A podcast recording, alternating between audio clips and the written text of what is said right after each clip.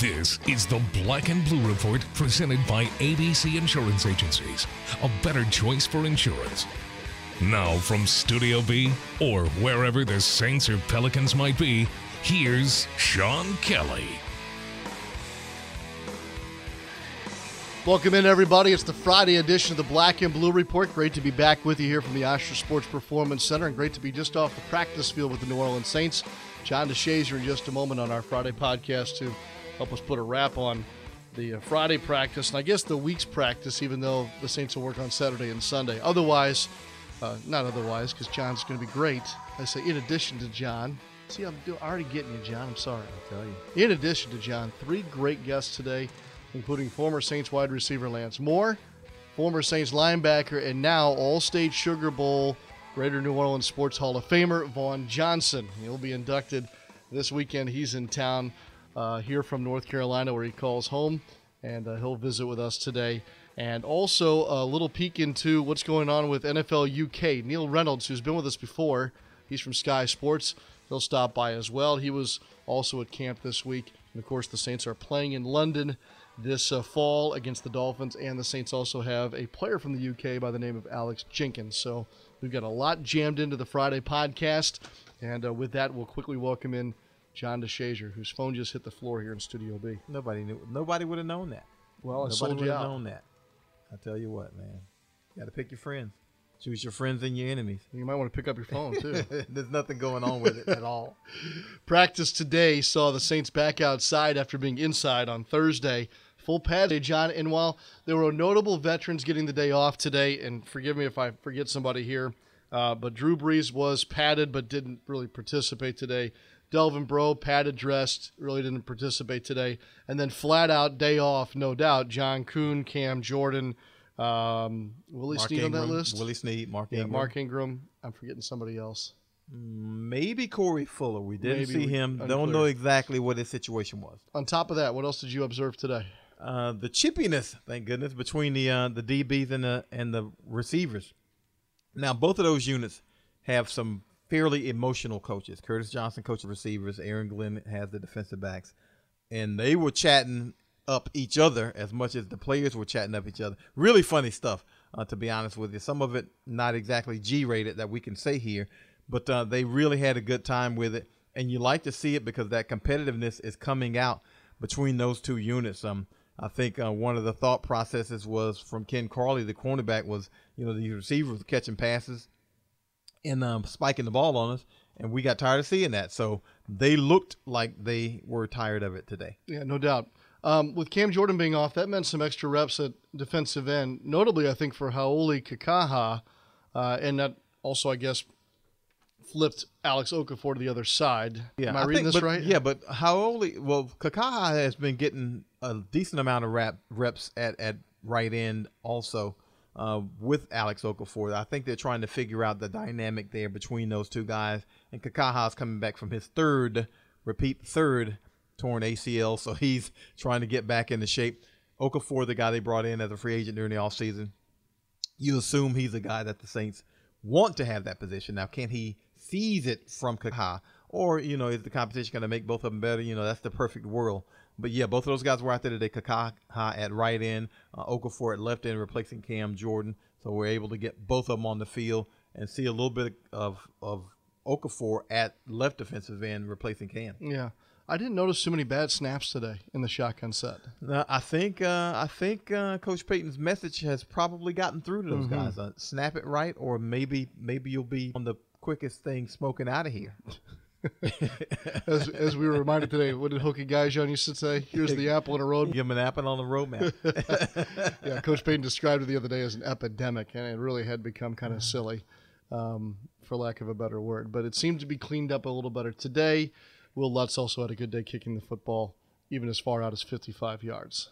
So, yeah, off we go to the weekend now, my friend. yeah. Let's get into it, man. Every really everything is just kind of barreling toward that that first preseason game. Now they're probably going to maybe institute a little bit more contact here as we go along. Uh, probably not Sunday night for that open practice, but maybe tomorrow. Uh, especially, I know they worked a little bit of goal line and red zone yesterday. They'll probably want to work a little bit more of that. But right now, everything's just vanilla. But you got to get them into some more contact drills, I think, just to kind of get them to get the feel for it. Coach said today, you know, we haven't we haven't had a full out scrimmage yet. Yes, and I, I and I don't know if you if you have one. I mean, generally there used to be the the whole black and gold scrimmage. Right, right. We've gotten away from that. yeah, we've gotten away from that. And I don't know if we're going to go back to, but I do think there's going to be something that what him saying that leads you to believe that there's going to be some contact before this first preseason game. So it's coming. Yeah, so it's coming. Now I don't know Now, if it's going to be leaves- tomorrow. I don't think it's going to be Sunday because that's an open practice at Tulane Stadium, uh, Yulman Stadium, and I don't think that's going to be the one in front of the fans. I wouldn't. I, I don't think so. The fans are going to be there tomorrow and Monday, I think and it- Monday's up in the air Sunday night. Yeah, I think I think it's going to be tomorrow. I think it's going to be tomorrow. Okay. I could I could be wrong. I think it's going to be tomorrow. All right, fans will be there tomorrow. Yes. those who and, and it's to an open practice. It's an open practice. Yes. Now maybe you you save it for Sunday night because you expect a bigger crowd. Um, players will be juiced up. It'll be a nice night practice, and uh, it'll be a nice setting. But I'm I'm just I, I'm I'm banking. I'm thinking Saturday. I'm holding out hope that it's this weekend. Yeah, it, it won't I'm ready bother. to see yeah, it. yeah. If, if I'm ready to see it, and I think again, as you mentioned, if there's a Sunday night practice, that probably heightens the possibility that there won't be a Monday practice, or at least it'll be a Monday afternoon practice, and you ain't gonna hit probably after you have that kind of situation. And if Tuesday's an off day, or if Tuesday becomes the practice day, I don't think you want to hit that close to Thursday's game. Right. So this weekend. That's what we're saying, folks. One way it is going to be this weekend. We'll let, Saturday you know how, we'll let you know on Yeah. Monday if we're right or not. yeah. That's for sure. Uh, Pelicans fans, you don't want to miss the end of our podcast today. We're going to go over some stuff from Alvin Gentry and Demarcus Cousins. They are in Africa right now for the NBA Africa game, games, uh, clinics, all that good stuff. So we'll do that at the very end. Like I said, it's a jam packed show. Let's get right to it. Our first guest today uh, is in town this week to do a number of things with camp, with the Saints, with the fans. You've probably seen him on NewOrleansSaints.com with us. But Lance Moore is here and uh, able to visit with us here on the Black and Blue Report. Good to see you, my friend. Good to see you. How's the broadcasting uh, part of your career now treating you? Uh, it's treating me well. You Yeah? know, just kind of getting my feet wet as far as starting out and, and trying to figure out what I like more, TV or radio, and kind of dabbling in both of them to, to see and, you know, see what goes from there. We kind of knew when you were playing that this is where you were going to go. It just seemed too obvious. Yeah, I mean, I don't know. I mean, I I think that the reason why I started doing it is is because people always told me how good I could be at it or man, you speak so well and and you articulate and you know, this is something that you could be a natural at. Um but I enjoy it. So, you know, being able to you know, talk about the game that I love and I played for so long and get paid for it, it's, it's not a pretty it's not a pretty bad gig. You're doing some radio on Sirius XM NFL radio. I know that. You mentioned TV. What about the TV side? What have you liked so far on that part of it?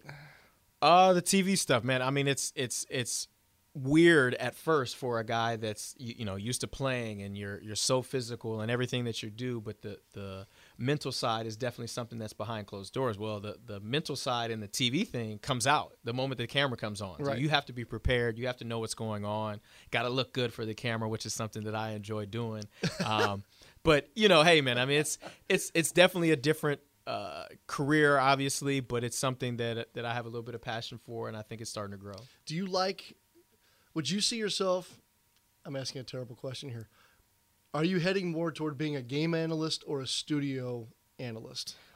Well, I mean, I, I've the only time that I've ever called a game or part of a game was at the broadcasting boot camp, and that was like one of the toughest things I think I've ever had to do. And it's just it's just so different. It's so foreign to me. Um, you're watching a game, you're trying to dissect what's going on. You've got a producer in your ear that's telling you X, Y, and Z when you've got thoughts going on in your head. So don't know that I'm going in you know that direction as far as doing the, the game stuff, but the the studio analyst stuff has been fun so far, and you know never know. We'll see what happens. You mentioned the broadcasting boot camp. Let me let me flip something on you here. A lot of times, guys will get done with their playing career, ladies too, and they want to get into broadcasting. And whether it's right or wrong or indifferent, a lot of times it's the broadcasters telling the former athlete how to be a broadcaster. What about what if we were to flip that? What if, what would you say to broadcasters about broadcasting sports from a former athlete's standpoint? Like we're we're always the ones telling you, okay, make sure you turn to the camera, smooth here, connect your thoughts. You know, we got to be in and out of this break. You know, this and that and the other. We have all these mechanics that we want to teach you, right? Right. What what's it, what's the other way around? What should we do better? Those of us who didn't play Well, the I, game. I don't know, but I, I think it. you you hit the nail right on the head. Like you've got to be coachable no matter what. I mean, if if you're telling me how to do something that's going to help me, um, then I think you. If I have something that I think is going to help you, you in turn have got to be coachable as well. To, to I mean, because we all want to improve. You know, we we don't all want to be just going through the day by day and being stagnant in what we're doing. We want to improve. We want to get better in our craft and um, being open to criticism and, and being coachable. I think is very very important. Good segue to our next thing here. Brandon Coleman, by the way, has been turning heads here early in Saints camp. Speaking of being coachable, and I wanted to ask you this: he's an undrafted guy. He's now in his fourth training camp, and it seems to have clicked mentally, physically. It's all coming together for him. Why does that happen all of a sudden for a guy? Uh, well, I think he understands his situation. I think he understands that it's kind of a now or never. Um, and he's a guy that's had success in training camp before, I think, and, and it, for whatever reason, it just hasn't really translated into what I guess the front office and the coaches have hoped it would. Um, I know that their initial thought with him coming in here, he could be the heir apparent to Marques Colston. Um, but once you start putting labels on guys and trying to get guys to live up to you know, fill in for guys and, and, and jump in where they left out. It's kind of tough. He's a different type of a player. Um, he's a big guy like Marques was, but they're they're different athletically. Um, but they both have, have very very good skill sets, and, and I think that you know for him, I, I think it, it, at some point it just it, it becomes let me get out of my own head and let me just go play football. And I think that's that's what he's been able to do so far this camp. But we can't get too excited seven days into training camp, right? It's got to translate over onto the game field in these preseason games, and then even more so once the, the lights come on in early September for, for the real thing. So, um, you know, he's putting it together right now. He's got to keep the thing going. Good note of caution there. This is this next part's gonna be hard. I work for the Saints. You played for the Saints, but I'll ask anyway. Is this wide receiver room okay without Brandin Cooks?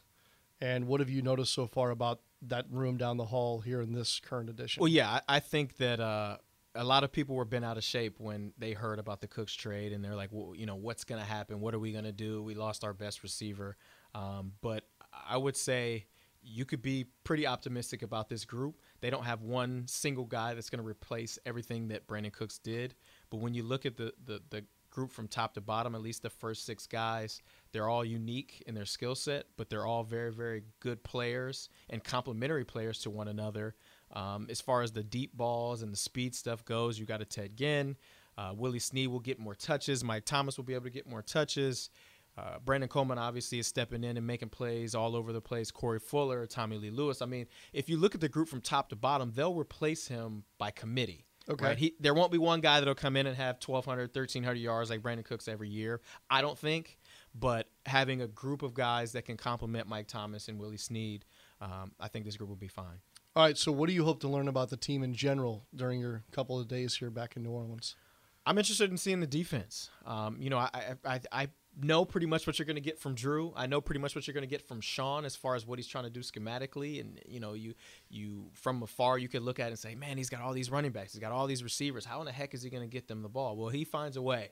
I mean, that's just Sean Payton. And and for those guys, if I could give them one piece of advice, is not to get frustrated if they're not the guy on any given day, because the next day they could be the guy. I mean, I'm my career speaks for itself in that. You know, one game I'm catching two balls for 15 yards, and then three weeks in a row I'm over 100 yards and touchdowns. You know, so you never really know when your day is going to be called, but when it is called, you got to make sure that you seize that opportunity. But defensively, obviously, this team um, will benefit from from a better time of possession offensively, more ball control, running the ball a little bit more, not turning the ball over and and especially not turning the ball over in in you know short field situations. Um, you know, playing a complementary game of football will help this defense, and and obviously they've got to do a better job of stopping people. So uh, I'm looking at the defense, what guys are stepping up, making plays. Obviously they can't tackle Drew, so you're not you're not going to see the sacks as much, uh, but that's something that's that's got to be improved as well. Good stuff. Family's good. Everybody else good. Everybody's great, man. Family will grow by one here in a couple of months. So Get pre- out. preparing for that. I didn't know. Yep, and second daughter, and Oh. her name Nola.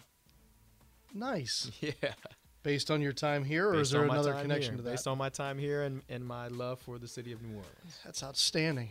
I I feel like we got to that. To me, that might be the best part of the whole interview. really? My wife would love that. Yeah. Congratulations. Our best to her and the girls, plural now. Yes, thank you. You're surrounded, brother. I know I'm in trouble. There aren't enough broadcasting gigs to take gigs for you to take care of those two weddings down the road. I know. Yes. Great to see you. You too. Thanks. We'll be listening and watching for you too.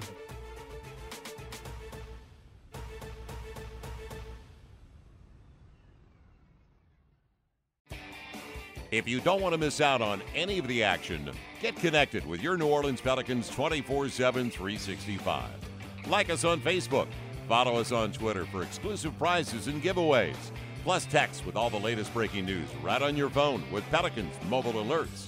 Visit pelicans.com for information on these great features. Plus, sign up for Pelicans Insider with weekly updates from the Pelicans. Join the conversation today. Welcome back to the Black and Blue Report. Here's Sean Kelly.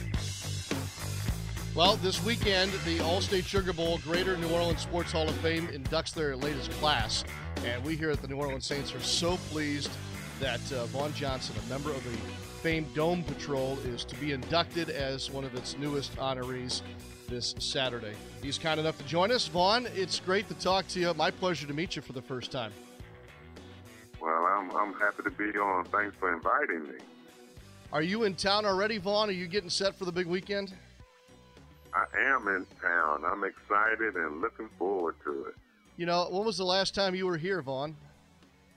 Uh, it's been a few months ago since I've been here, so I'm really enjoying the Big Easy. You know, I've always been a New Orleans Saints fan, so whenever I get a chance to come back, it's really exciting for me. Tell me what it was like to receive a phone call that you were to be inducted into this Hall of Fame.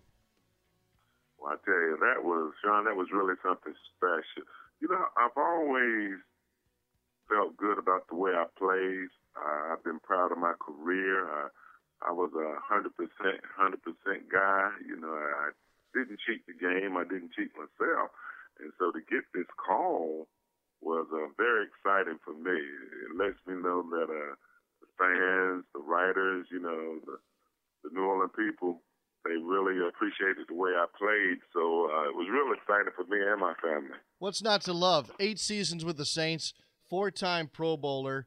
Uh, the Dome Patrol really kind of redefined linebacking corps in the NFL during the late '80s and early '90s. So, so why not? And and I think about the career, and I and I hope that you still look back fondly on your playing days. I do. Like I said, you know, I'm proud of the way I played. Uh, I'm real excited to be in the Hall of Fame, and you know, a lot of guys that uh, that play, you know, as long as I played, some of them really don't get the recognition they deserve. Uh, being part of the Dome Patrol, I thought was something very special. Playing with those guys, Rickey Jackson, Pat Swilling, uh, Sam Mills, of course, and myself. You know, being with those guys was very special, and uh, I really enjoyed it, Sean. Vaughn, many who look back and think of those those years say, out of that outstanding group, you maybe hit harder than any of them. Why is that? well, for one, I was about six two, two fifty. so, and uh, a lot of people don't know I was a pretty fast guy. I could run fast. So when I hit those guys, they felt it, no doubt about that. And like I said, uh, I learned in college that uh, you know you give it everything you got. I had a college coach, Greg Robertson, linebacker coach, that really taught me when I came from high school. He really taught me how to play the game. Between him and, and my defensive coordinator, Steve Sidwell, uh, I learned a lot. Steve still st- still talked about over the years a particular game I think in which you had almost 30 tackles against the 49ers. You still remember that day? I I did. I tell you that that was really special. You know, Monday, Sundays after the game, you know, that Monday when we come in, we get our sheets, our evaluations, and uh, I was reading through it and I looked at it and I had 28 tackles. and I never forget what Steve said when my defensive coordinator told me. He said, uh, he said, Vaughn, I don't know what you ate before that game, but I want you to eat it every week, son. yeah, that was really exciting. I, I had some of my best performance against the 49ers. What is different today uh, as opposed to the era that you played in when it comes to whether it be style of play, caliber of player, equipment used? What what are the the biggest differences in your eyes, Vaughn? I think the difference in the game today, as opposed to when I played, is uh, you know back when we played, I think they ran the ball a lot more. Uh, we had one running back that would run 35 or 40 times a game. You know that's unheard of today. You know you have uh, two or three running backs. It's, it's a combination of things, and then defensively you know, linebackers have to be able to cover the running back out of the backfield. You have to be able to cover the tight end running up the field. So I think those guys have to do a lot more running than uh, some of the guys did back when I played. But I was a third down linebacker. I played on nickel and dime situations, so I was a pretty good cover linebacker and a run stopper. So I think I would fit in good today, but I think linebackers are a little smaller now because of the passing attack, so they have to be able to run and cover different guys. Yeah, I think you're right. I think the size is probably what sticks out most to me. You know, Vaughn, I probably could find a long list of folks that did not enjoy getting hit by you. Um, but I, but in in reverse, was there a particular running back that you maybe you didn't look forward to having to deal with on a Sunday?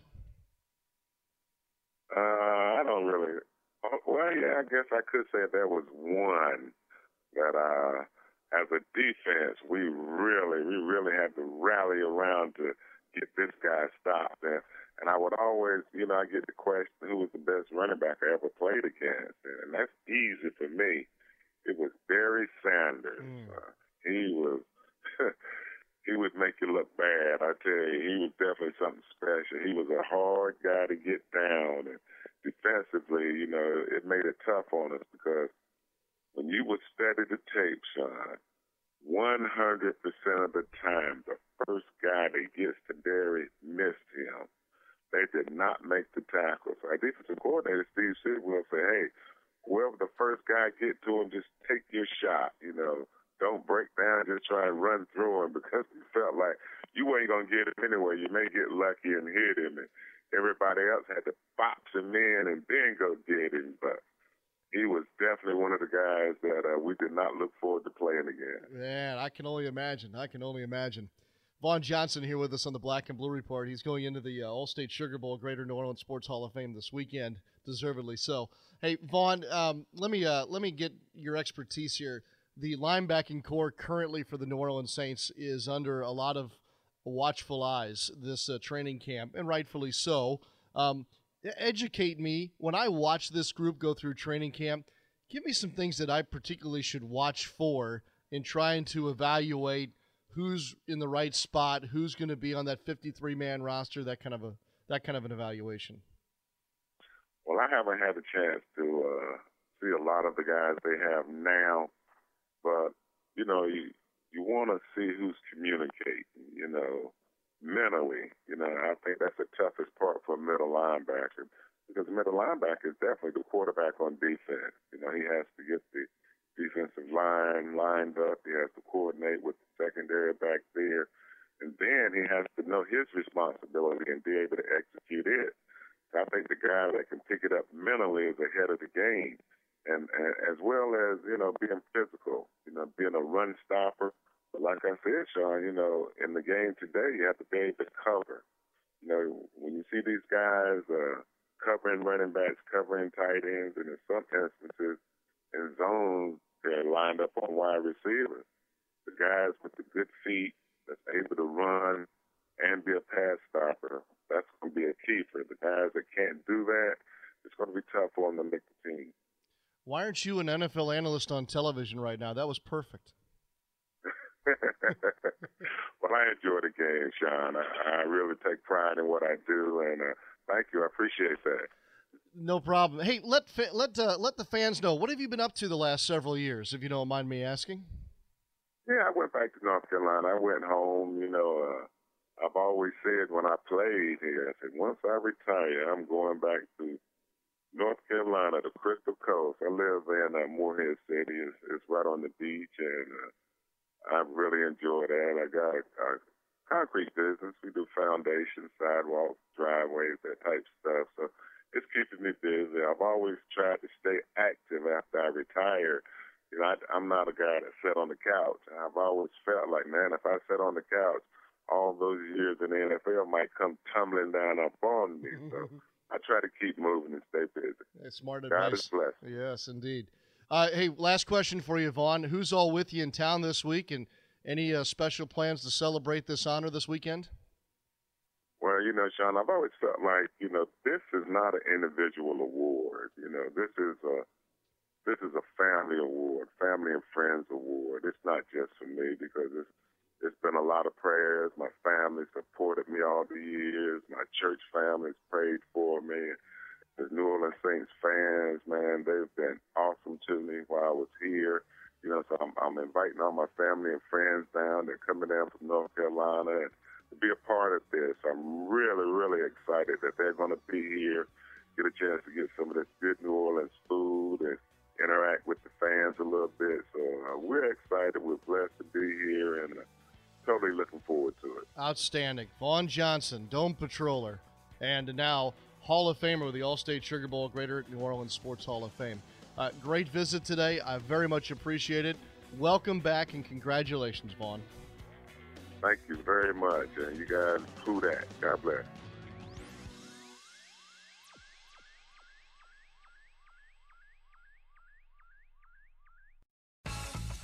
Everything you need to know about your New Orleans Pelicans is right in the palm of your hands.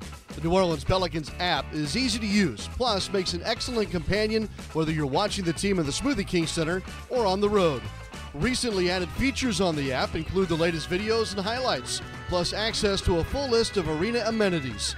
Download the Pelicans app for free now on your iPhone or Android devices. For more information, check out pelicans.com today.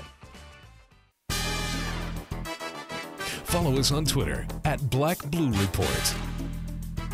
We love repeat customers. We get one back today. We've spoken with him before on the telly, as they would say over there, but he's in person because uh, the NFL and the NFL UK have made eight stops across the league in eight days, and that includes us here in New Orleans. We're pleased to welcome back to the program Neil Reynolds.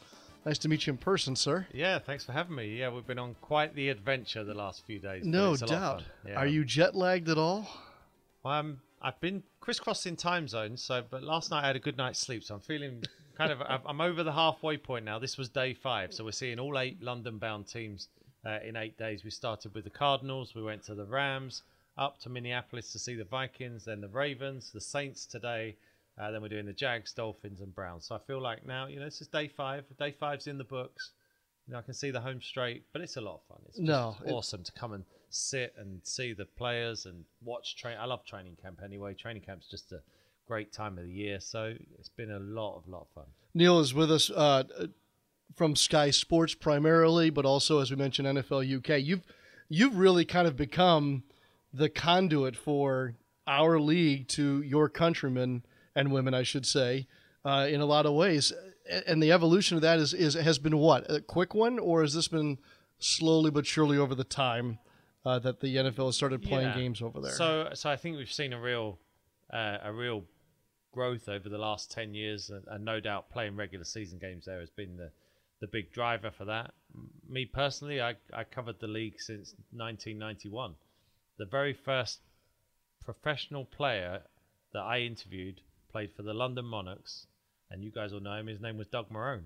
Doug Marrone was the very first person I, and he was a centre for the London Monarchs back in the old World League. So, so for me, it's been a, a long journey, and there's been times where it's it was quite dark in the UK. You know, we didn't have all of what we've got now. But you know, when I first started out, if you'd have told me we'd be playing one regular season game uh, back in 2007 and then 2008 when the Saints came, I was so excited to see one.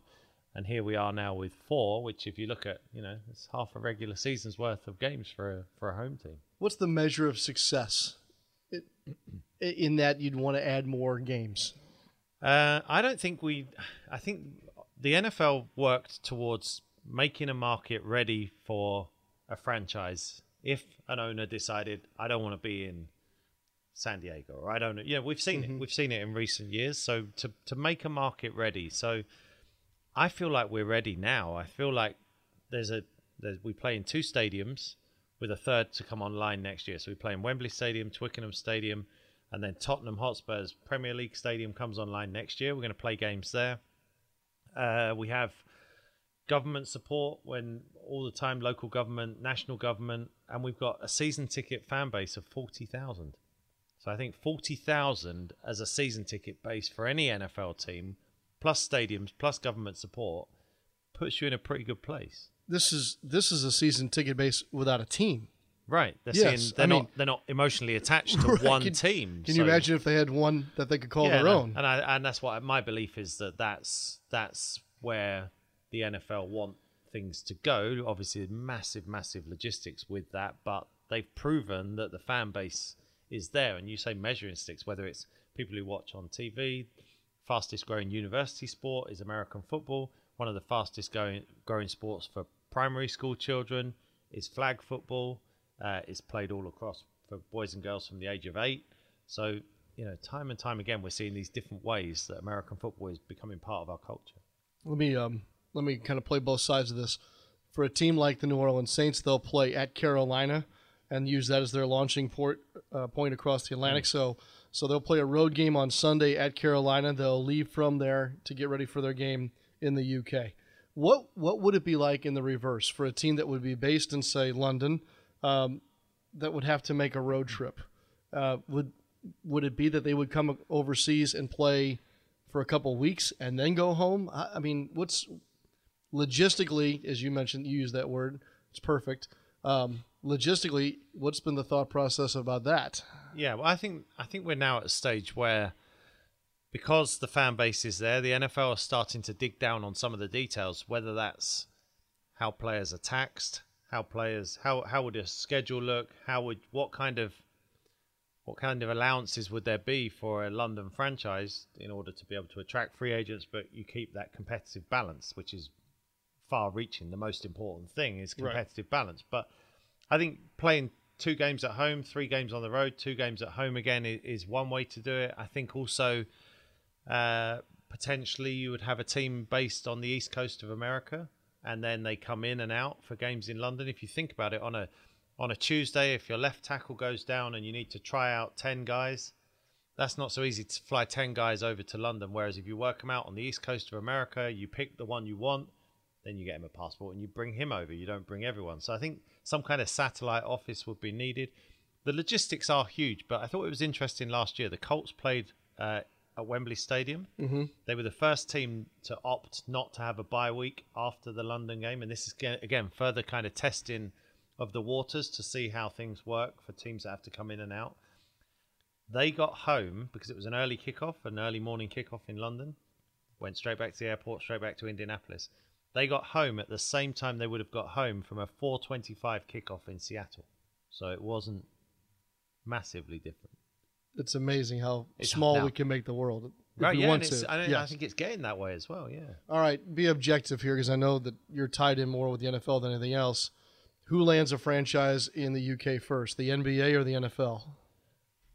Without question, I'd say the NFL. Okay. without question. It's it's huge the impact the NFL has had in in a in the UK, and it's it's kind of ironic because every school in the UK has a basketball ring at each end, a basketball hoop at each end. You know, it's a game we grew up playing.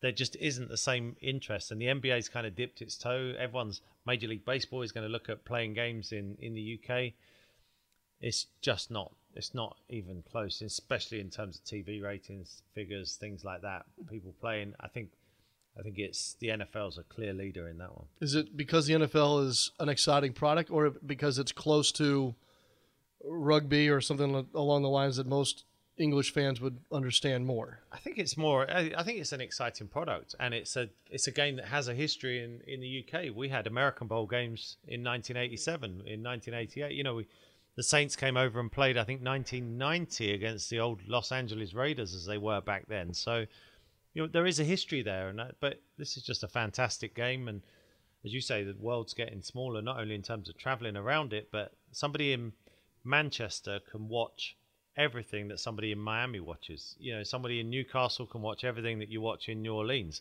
It's on Sky Sports. We have Thursday night games. We have three live games on a Sunday. We have Monday night football, and you can buy the NFL's Game Pass product, which means you can watch every NFL Network program. So you know, I think it's the world's kind of shrunk in so many ways. You can be as knowledgeable over on that side of the pond as you can here. Oh, it's the same way with Premier League and everything else. Right, yeah, Yes, it's growing here, right? Yes, absolutely. yeah. The Saints are one of the lucky teams to have an international extra player on their roster. That's Alex Jenkins, who happens to be originally from from England. Whether you know something about Alex or whether you know something about more guys like Alex in our league, is Hmm. this is this does this directly speak to what you've been touching upon as far as um, not necessarily the popularity of the game over there, but perhaps even just the flat out playing of the game. Yeah. Well, you need to get. I think you need to have those kind of homegrown heroes as well. And we've had a few that have gone almost by parents moved to America. They are great athletes. They end up going to college. Jack Crawford is a defensive lineman for the Falcons. Menelik Watson was with the Raiders. Has just signed with the Broncos as an offensive tackle. I think where somebody like Alex is huge for the future of international players is that, well, first of all, to have for him to have that time on an international practice squad to develop and learn the game is is huge, and for other players to have that. But Alex played amateur football in the UK. Amateur football in the UK is just exactly what it sounds like. You're playing for. I spoke to Coach Payton today. He played there back in the 80s, and he said we played for we played for pizza basically. You know, it was it's just for fun, it's Right. for the fun of the game. Alex can now be a great role model for other players that are in the amateur game because they can see a pathway. They can go from, yeah, Alex, five years ago, Alex was pumping petrol in a gas station, at a supermarket gas station, and he's now in the NFL living a dream. You know, you talk about Kurt Warner stacking shelves on the grocery store to the Hall of Fame. Alex is kind of can be our British version of that, and and I think that will encourage other people to do that. There's a, a guy at the Atlanta Falcons, Alex Gray, who's on the same program. He was a professional rugby player, and he's decided to switch sports. I think I think we'll see more. We got like we've got ten Brits in training camps across the league at the moment, and you know with this program, hopefully that that number increases significantly. All right, good stuff. Let me ask you this one more thing before Mm-hmm. you go, because you are in a a culinary capital, being the city of New Orleans. So a lot of these New Orleans Saints fans, when they go to London to see them play the Dolphins, gosh, less than two months from now, um, where would they go to eat? Have you got a good top three that maybe they got to swing by?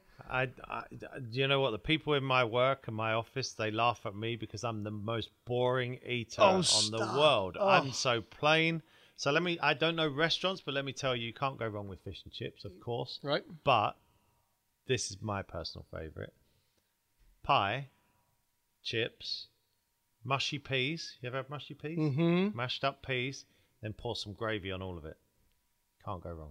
That's your go-to. That's, that's just, I mean, I would have that now if I had the chance, but it's not the sort of thing you serve up in the New Orleans Saints player cafeteria, so we didn't get that. No, we didn't. there were peas over there today, Yeah, but, but it was in the I soup. can't start mushing them up with No, fork, people might look I? at you a little Yeah, funny. Exactly. Right.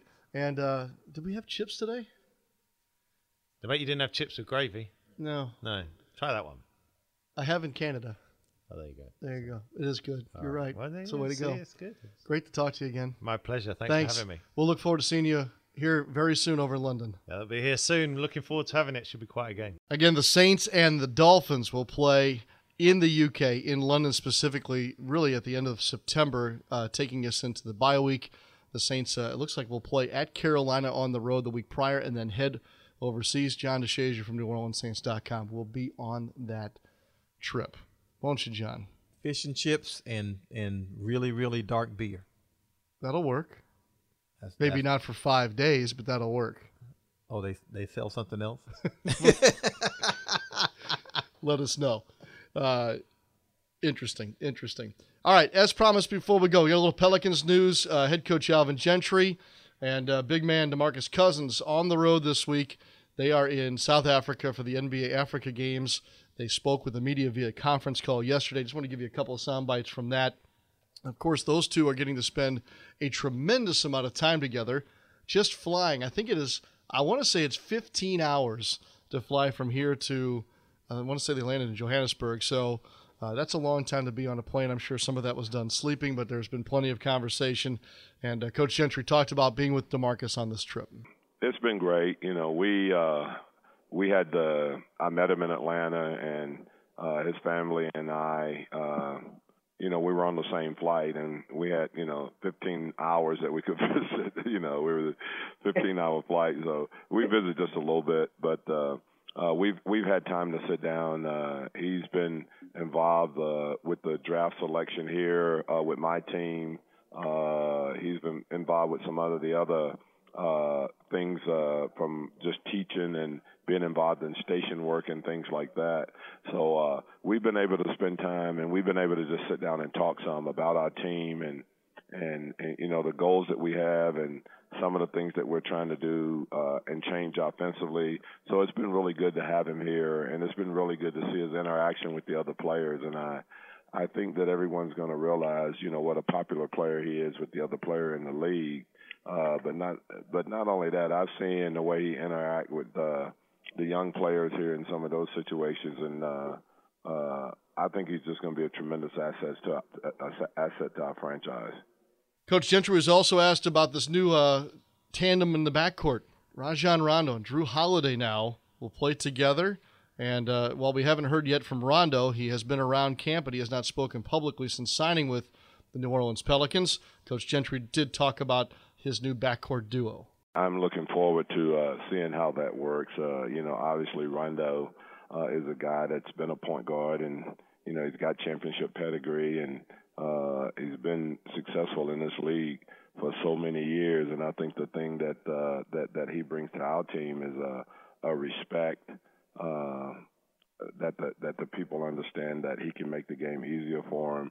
I think also what it is, it's a great partner for Jrue because I think Jrue is a, a tremendous player. He has the ability to be a point guard or or play off the ball, and uh, we always felt like if we could get someone that was a very good ball handler and and and and relieve Jrue of some of those duties that we give him an opportunity to do some things that uh, that he does best that that as playing him as a point guard completely, uh, we take him out of that situation sometime. And I think now that we have a Rondo, he gives us the ability to play him off the ball. And I think Jrue's very good at, at, at being off the ball. As for Mr. Cousins, he has dropped a lot of weight this offseason. That's something that they had talked to him about uh, after coming to New Orleans and down the stretch of this past regular season. This was a weight loss slash conditioning thing. Coaching staff, training staff thought it would bring a lot of positives to DeMarcus, and he spoke of that as well yesterday. Just being able to move easier, uh, less stress on you know your joints and your knees and your feet. So, uh, and also just being able to keep up with the pace at all times. Um, you know, the game has changed to this small this so-called small ball era, and uh, I have to be able to move where I can guard, you know, almost every position. Uh, you can't be a bulky big man anymore because it's not just about banging in the post. It's about, you know, switching basically every position. It's some nights where I, I might have to end up guarding the point guard. So uh, just trying to prepare myself for those situations. One thing that's also been noticeable about DeMarcus in his time this summer, a ton of it has been spent with his new teammate Anthony Davis. That big man combo uh, certainly was fun to watch late in the season. It was a little clunky at times. Now they've had time on task here over the summer months. You know, it's been a work in progress. We kind of got we kind of used last year as a you know an early start. Uh, we got a small sample size of you know what we're capable of doing. So. Uh, you know, we took that, brought that to the summer, and tried to, you know, build on that. Uh, I do believe we've gotten better together. um, we're excited for the season to start. Uh, we're extremely confident going into this season, and uh, we think we can make some noise this year. All right, it's good to have some Pelicans talk here. We should probably see a schedule. I'm hoping next week. I really am. Um, what is today? The fourth. Uh, they're saying maybe as late as the 12th. Now we'll see. Hold your breath. Don't hold your breath. That'd be ridiculous. Cross your fingers that we'll have this by the end of next week. I think all of us are excited to see uh, how the season starts. It'll be a crucial time. John, thanks a lot today. Anytime. Yes, sir. Thanks again to our guests, too Lance Moore, Vaughn Johnson, Neil Reynolds. Busy, busy, packed show for you on Friday. Now that we're doing this podcast, basically Monday, Wednesday, Friday, sometimes we're going to be jam packed like this. And this time of year, we get so many great guests. We didn't want to hold anything back. We'll have a fresh new thing for you on Monday, including a wrap up of Monday night's practice, maybe scrimmage, at Tulane University. Details about that practice at NewOrleansSaints.com. Otherwise, the Saints are on the field Saturday and Sunday both. And we'll be back with you on Monday. Daniel Salerson is always with us here in Studio B. We bid you adieu. Have a great weekend, everybody. Go Saints, go Pelicans.